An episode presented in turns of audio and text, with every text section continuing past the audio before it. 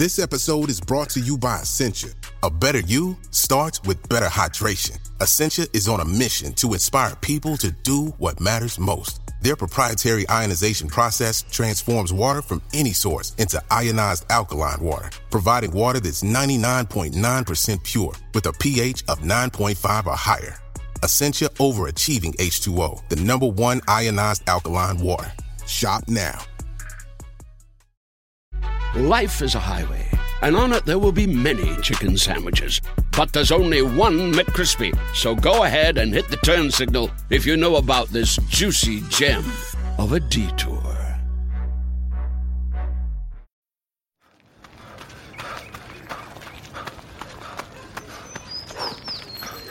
Going for your first ever run around the park. Literally running errands all over town. Running for the finish line and your personal best. If you run, you're a runner. Find the shoes and clothes to run your way at newbalance.com slash running. New Balance. Run your way. This episode is brought to you by Shopify. Forget the frustration of picking commerce platforms when you switch your business to Shopify, the global commerce platform that supercharges your selling wherever you sell. With Shopify, you'll harness the same intuitive features, trusted apps, and powerful analytics used by the world's leading brands. Sign up today for your $1 per month trial period at shopify.com slash tech, all lowercase. That's shopify.com slash tech. From BBC, Science Focus magazine, this is Instant Genius, a bite sized masterclass in podcast form. I'm Alex Hughes, staff writer at BBC Science Focus magazine. This week, we're talking about AI art. In the past year, we've seen the internet flooded with a new type of art, but it isn't made by humans. Thanks to AI powered software, anyone can create images based just on a worded prompt. Want a cartoon of a cat fighting a dinosaur? Easy. Need to see two teddy bears in Paris in the style of a rom com poster? It's just one click away. But how does this all work? And what does it mean for the future of art and the artists creating it? I'm joined by Ahmed Elgammal to discuss this topic. He's the founder of the AI art tool Playform and a professor of computer science at Rutgers University. In this episode, he explores everything from how AI art platforms are trained through to its effect on the art world and its lack of truly creative understanding. So, I imagine by now a lot of people have tried out an AI image generator in some form or seen how uh, they work. But what is the, I guess, the actual process of AI creating an image? When I search a prompt, what what's actually happening? I would like to uh, start by a little bit of history behind that.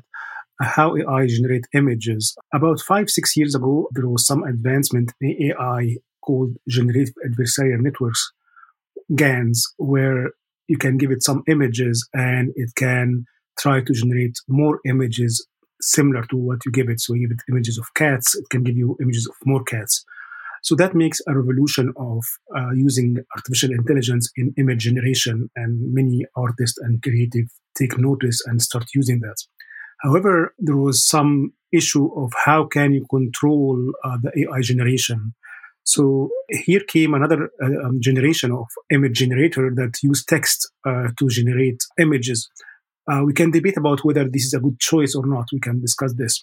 Uh, but uh, how this work? Basically, um, these models are trained on lots of images and their text caption.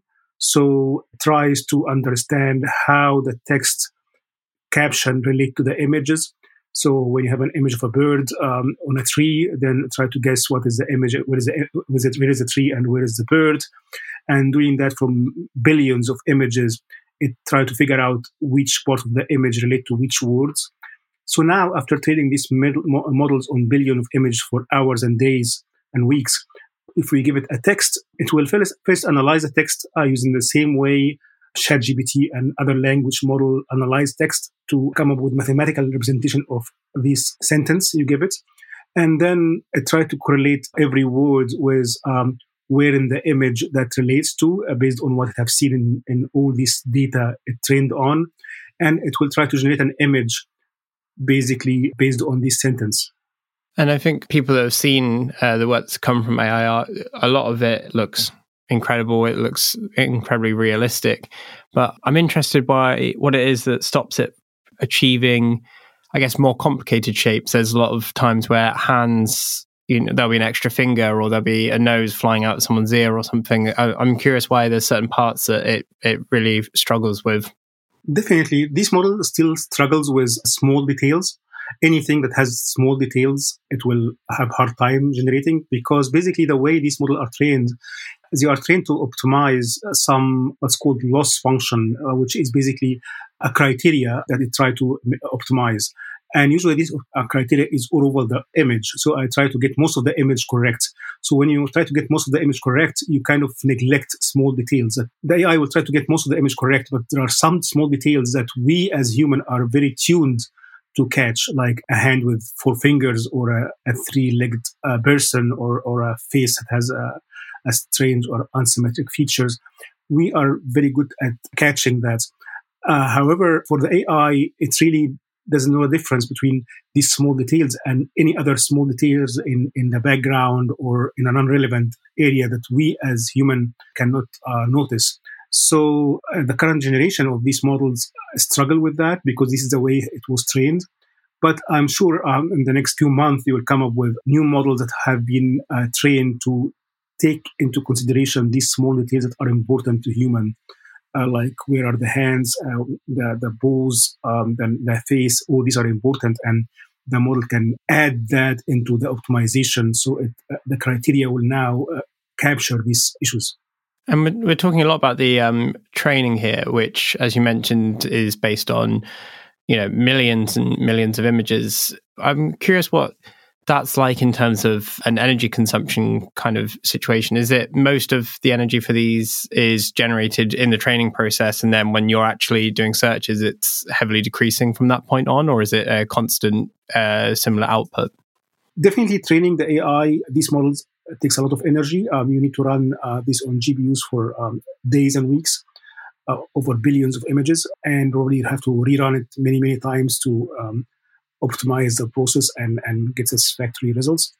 However, even after training these models to be able to generate an image, these models need to be running on a GPU, uh, what's called a graphical processing units, which are a specialized piece of software uh, hardware that are uh, typically used for gaming.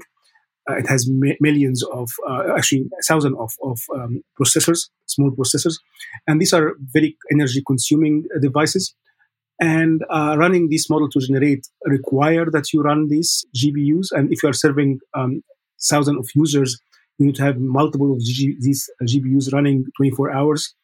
And that definitely has um, a, a, significant energy consumption and environmental impact. And when uh, we're doing these training processes, I think something that OpenAI discussed quite openly when they were working on their DALL-E project was the issues of, I guess, biases or incorrect information or a tendency to lean into certain cultures that would uh, leak in from the information they were collecting from. Is there a better solution to that problem? Do, is it a case of needing a, a list of, I guess, approved content that's been looked through or that covers a base of different cultures and beliefs? Um, that's a very uh, important issue. How can we control the data given into the AI? And that's very critical because there are different opinions on the world about um, everything politics, religion, life, style of life, everything. So we cannot censor the data that are given to the AI to weigh uh, certain voices more or less. That's very unfair. I think AI naturally has to reflect different opinion in the world, different viewpoint in the world different culture, different religion, different political uh, views. And AI has to learn on all that. We, cannot really censor that out. This this will come with a lot of misinformation uh, that we live in. Uh, that's part of our life.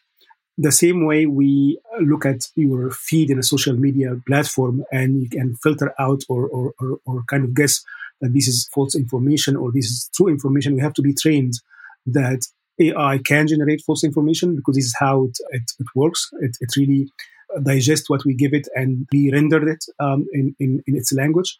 Uh, so we should not take whatever AI give us as truth. It's basically a rendering of what's out there in a new way. It can be valid, it can be misvalid. This is how we can look at AI uh, generation. AI right now has no way to tell facts from fiction. For it, everything is just uh, words. And once we start uh, talking about facts, that's a big problem. What are the facts and what are the opinions? That's really um, a harder thing to, to do. I think one of the, I guess, other big issues that's been raised a lot is around the rules and regulations of how this technology can be used, you know, uh, in terms of who owns copyright, who owns the images that were put into it originally.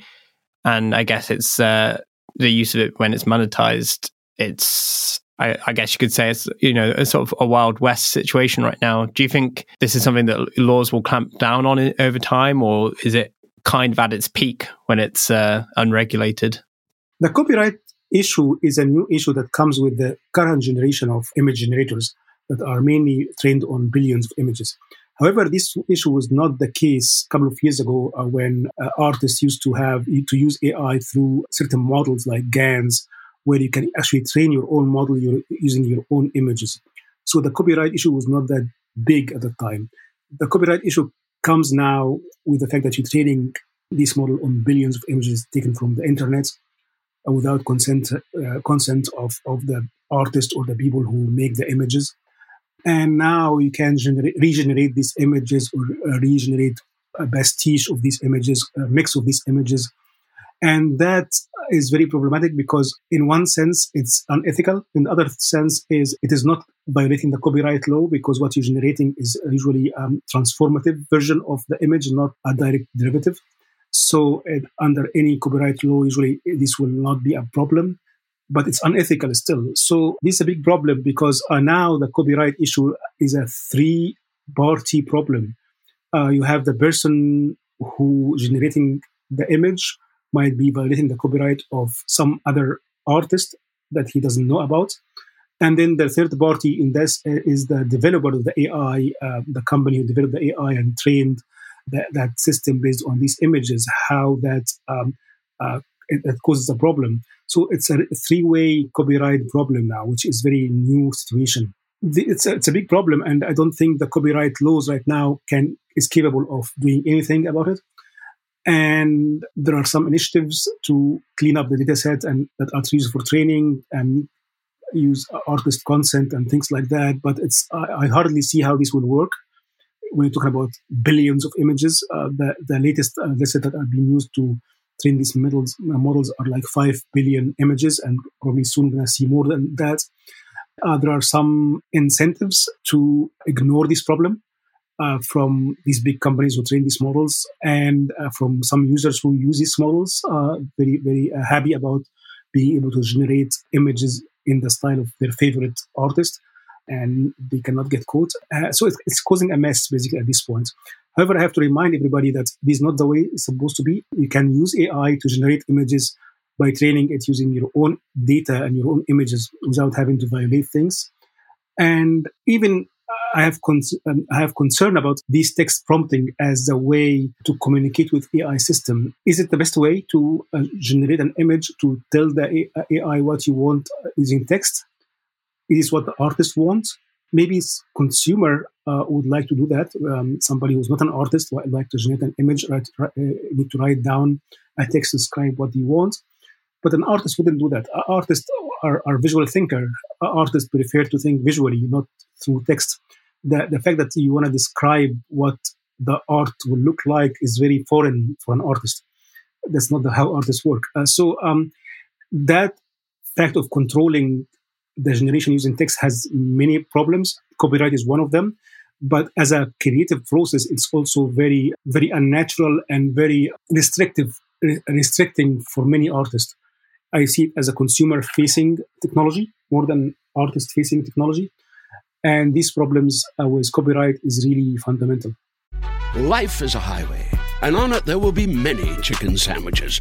But there's only one McCrispy. So go ahead and hit the turn signal if you know about this juicy gem of a detour. Another day is here, and you're ready for it. What to wear? Check. Breakfast, lunch, and dinner? Check. Planning for what's next and how to save for it? That's where Bank of America can help. For your financial to-dos, Bank of America has experts ready to help get you closer to your goals. Get started at one of our local financial centers or 24-7 in our mobile banking app.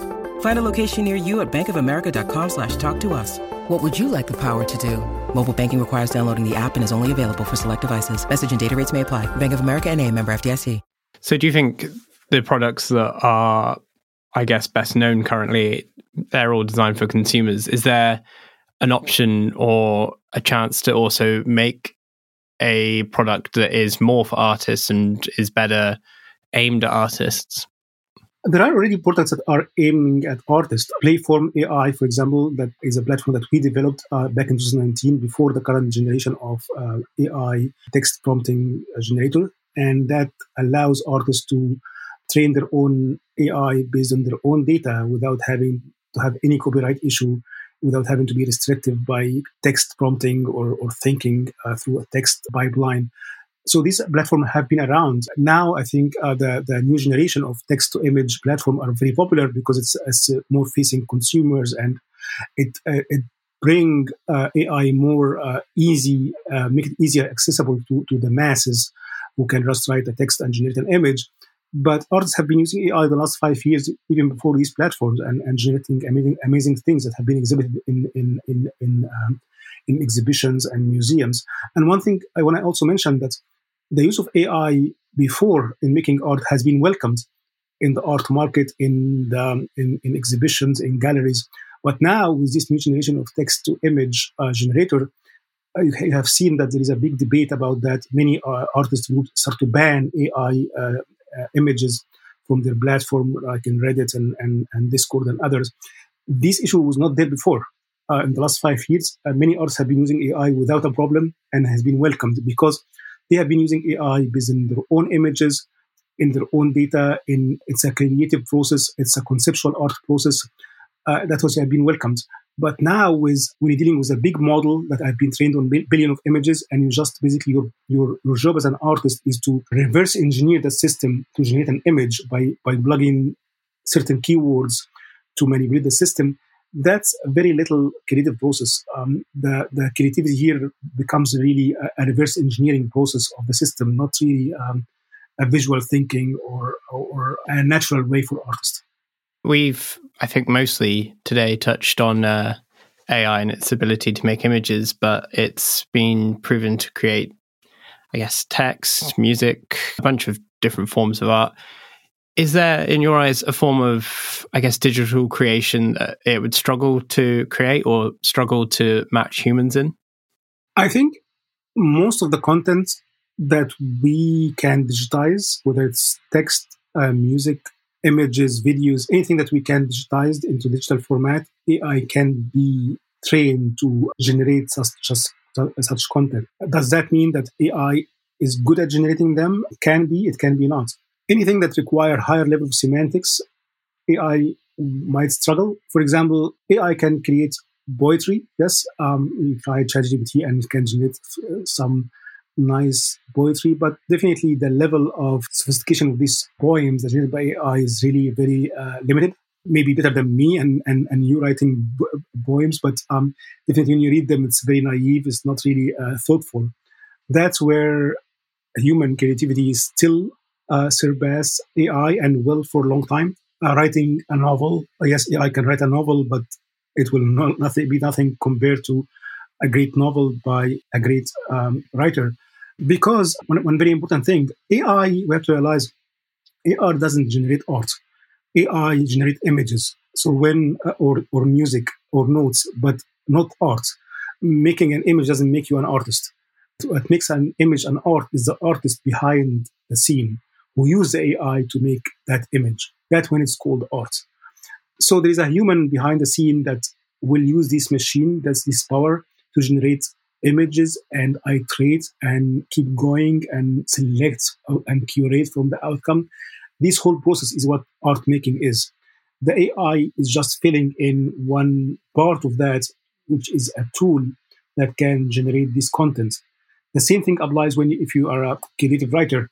Yes, you might use AI to write certain paragraphs for you, but at the end, you are the one who have the idea in your head.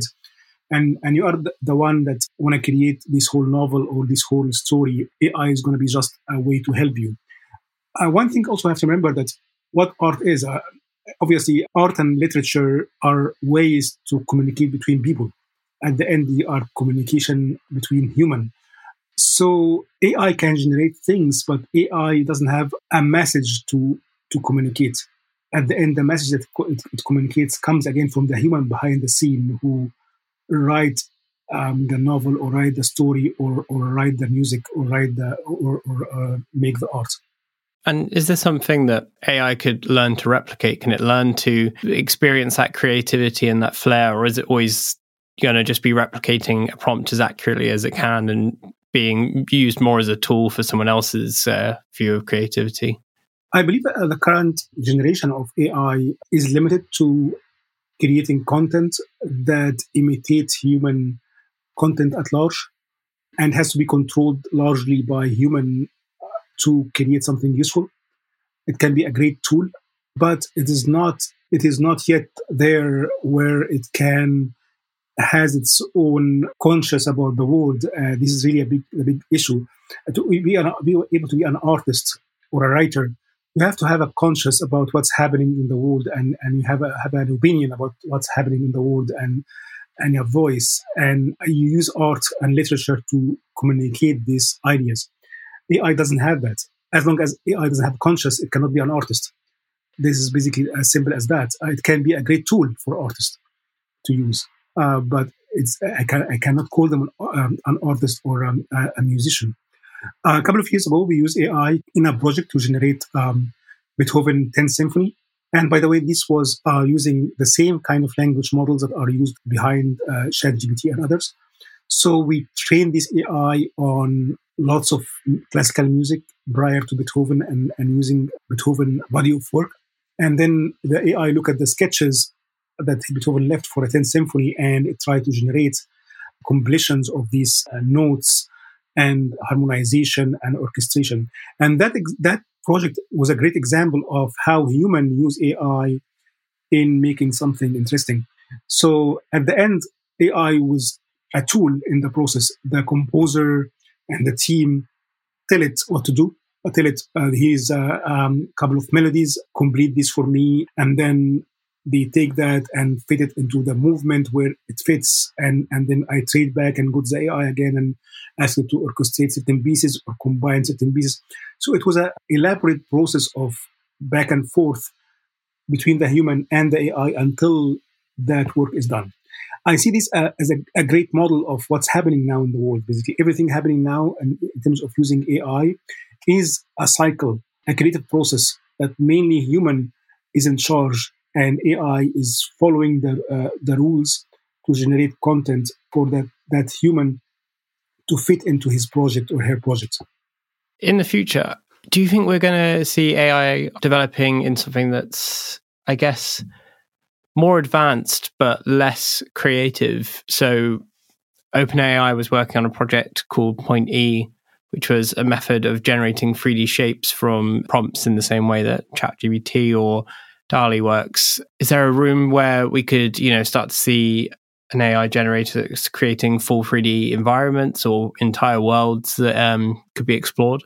Yes, uh, and this will be really the interesting thing to see because our, these are tasks that are very time consuming to generate a 3D environment in graphics for gaming or for virtual environment. It's very time consuming to generate. And if we have the AI power and the machine power to generate that for us, based on uh, um, uh, our instruction, that will be really uh, great. Another example is when you're creating a video. Um, when you create a video um, showing certain things, uh, it takes a lot of time and effort to shoot these videos and edit it and montage it and do it uh, as human. So any tool that can really create video clips for you, uh, showing what you want, will be really great. All these massive tasks that human do and takes a lot of time for human I think AI will play a, a big role in, in helping human doing that. But at the end, the creative process, uh, the human is going to be like the, the creative director, and the AI tools will be uh, more of a kind of a people. Uh, uh, it's not people, basically uh, more of a, a slave, digital slaves working for that human to uh, that creative director to to create whatever they want, whether it's music or art or or literature. And fortunately, the AI is not conscious, so having a digital slave in that sense is is, is totally uh, fine. It's not um, there's nothing unethical about that. In this, I think a good thing about that also it it kind of um, make this possible, um, make it possible for artists who doesn't have the means to have a studio assistant or somebody to work with in with you, you in a workshop to ha- have access to this technology so uh, they really can grow and do what they want. In the past, I mean, we have seen um, artists like Andy Warhol and others have big workshops of, of creators uh, working for them and doing what they want. But uh, an emerging artist doesn't have this ability. So you can use AI as an emerging artist to really help you uh, create things at scale. And a couple of years ago, we did a study where we um, asked artists uh, uh, who used AI at the time, that was like four or five years ago when AI was very uh, limited compared to what it is now, why they're using AI, what they found as a value of using AI. And we found that there are mainly two things artists like in AI. First thing is um, the fact it creates uh, novel ideas that they didn't think about. The AI look at the world uh, in, in, in, different eyes from our human eyes uh, and can give them new ideas. They like that very much. The other thing is the volume. The AI really can create lots and lots of assets and, and images for them that they can use in their projects. Uh, and this is something that takes a lot of time and, and um, the, they have to hire assistants sometimes to do that uh, job. So the fact that this can be done very fast using AI is very valuable. So these are the two value propositions in using AI in the creative process. The fact it can give you new ideas out of the, out of the box, and that it can give you creative volume, uh, lots of data. However, uh, looking at what's happening now with text prompting as a way uh, to generate, um, I think we are losing the first one. We are losing the fact that uh, AI has been giving us ideas out of the box or out of ordinary because now AI is, is constrained by our language. It look at the world from the, uh, the, the lens of, of, of our own language. So we added a constraint that really limited uh, the AI ability to be imaginative or be um, uh, generating interesting uh, concepts visually. However, that's very useful in other contexts because if you are using AI to generate something linguistic, text, or something very structured like music, that's very important to have language in the process. So it's, I think it's, um, we have a long way to go in terms of how AI can fit the creative process for different artists. And what we see now is just still early stages of what is possible. When you uh, look back through history, you know, we've had a huge array of uh, art movements throughout time, you know, Cubism, Impressionism, Realism, all these different stages throughout history. Is there, I guess, an argument that AI is simply the latest art movement, or is is it something more than that? I think in the last five years we have seen this, and I think it ended already, where uh, the early artists who have been using AI in the last five years, uh, especially using GANs, have specific aesthetics in their work uh, because of AI has been in what's called the canny valley. Uh, it creates these canny looking images. And if you look at most of the art have been generated by many artists in that period, it has this look, it has this style, it has this feeling and aesthetics. I think now AI becoming more photorealistic, very good at generating photorealistic images, very good at generating uh, graphics, very good at imitating styles. And it lost this ability to be surprising and uncanny and, and uh, uh, have these surreal effects. So these last last five years, some people uh, even give it a name. Some um, I remember some people call it Ganism, uh, it is Gan, but I think this is gone. This is already um, as a period in our history of using technology in making art. Uh, it was a really amazing period, and uh, it's already gone. Now it's um, AI is uh, coming to become more of a tool for everybody to generate a photorealistic image, a graphic design, a logo. Uh, but it, it, it, lost its unique aesthetics it, it used to have. Thank you for listening to this episode of Instant Genius. That was Ahmed Elgammal talking about AI art. The Instant Genius podcast is brought to you by the team behind BBC Science Focus magazine, which you can find on sale now in supermarkets and newsagents, as well as on your preferred app store. Alternatively, you can come and find us online at www.thebrandingcoach.com.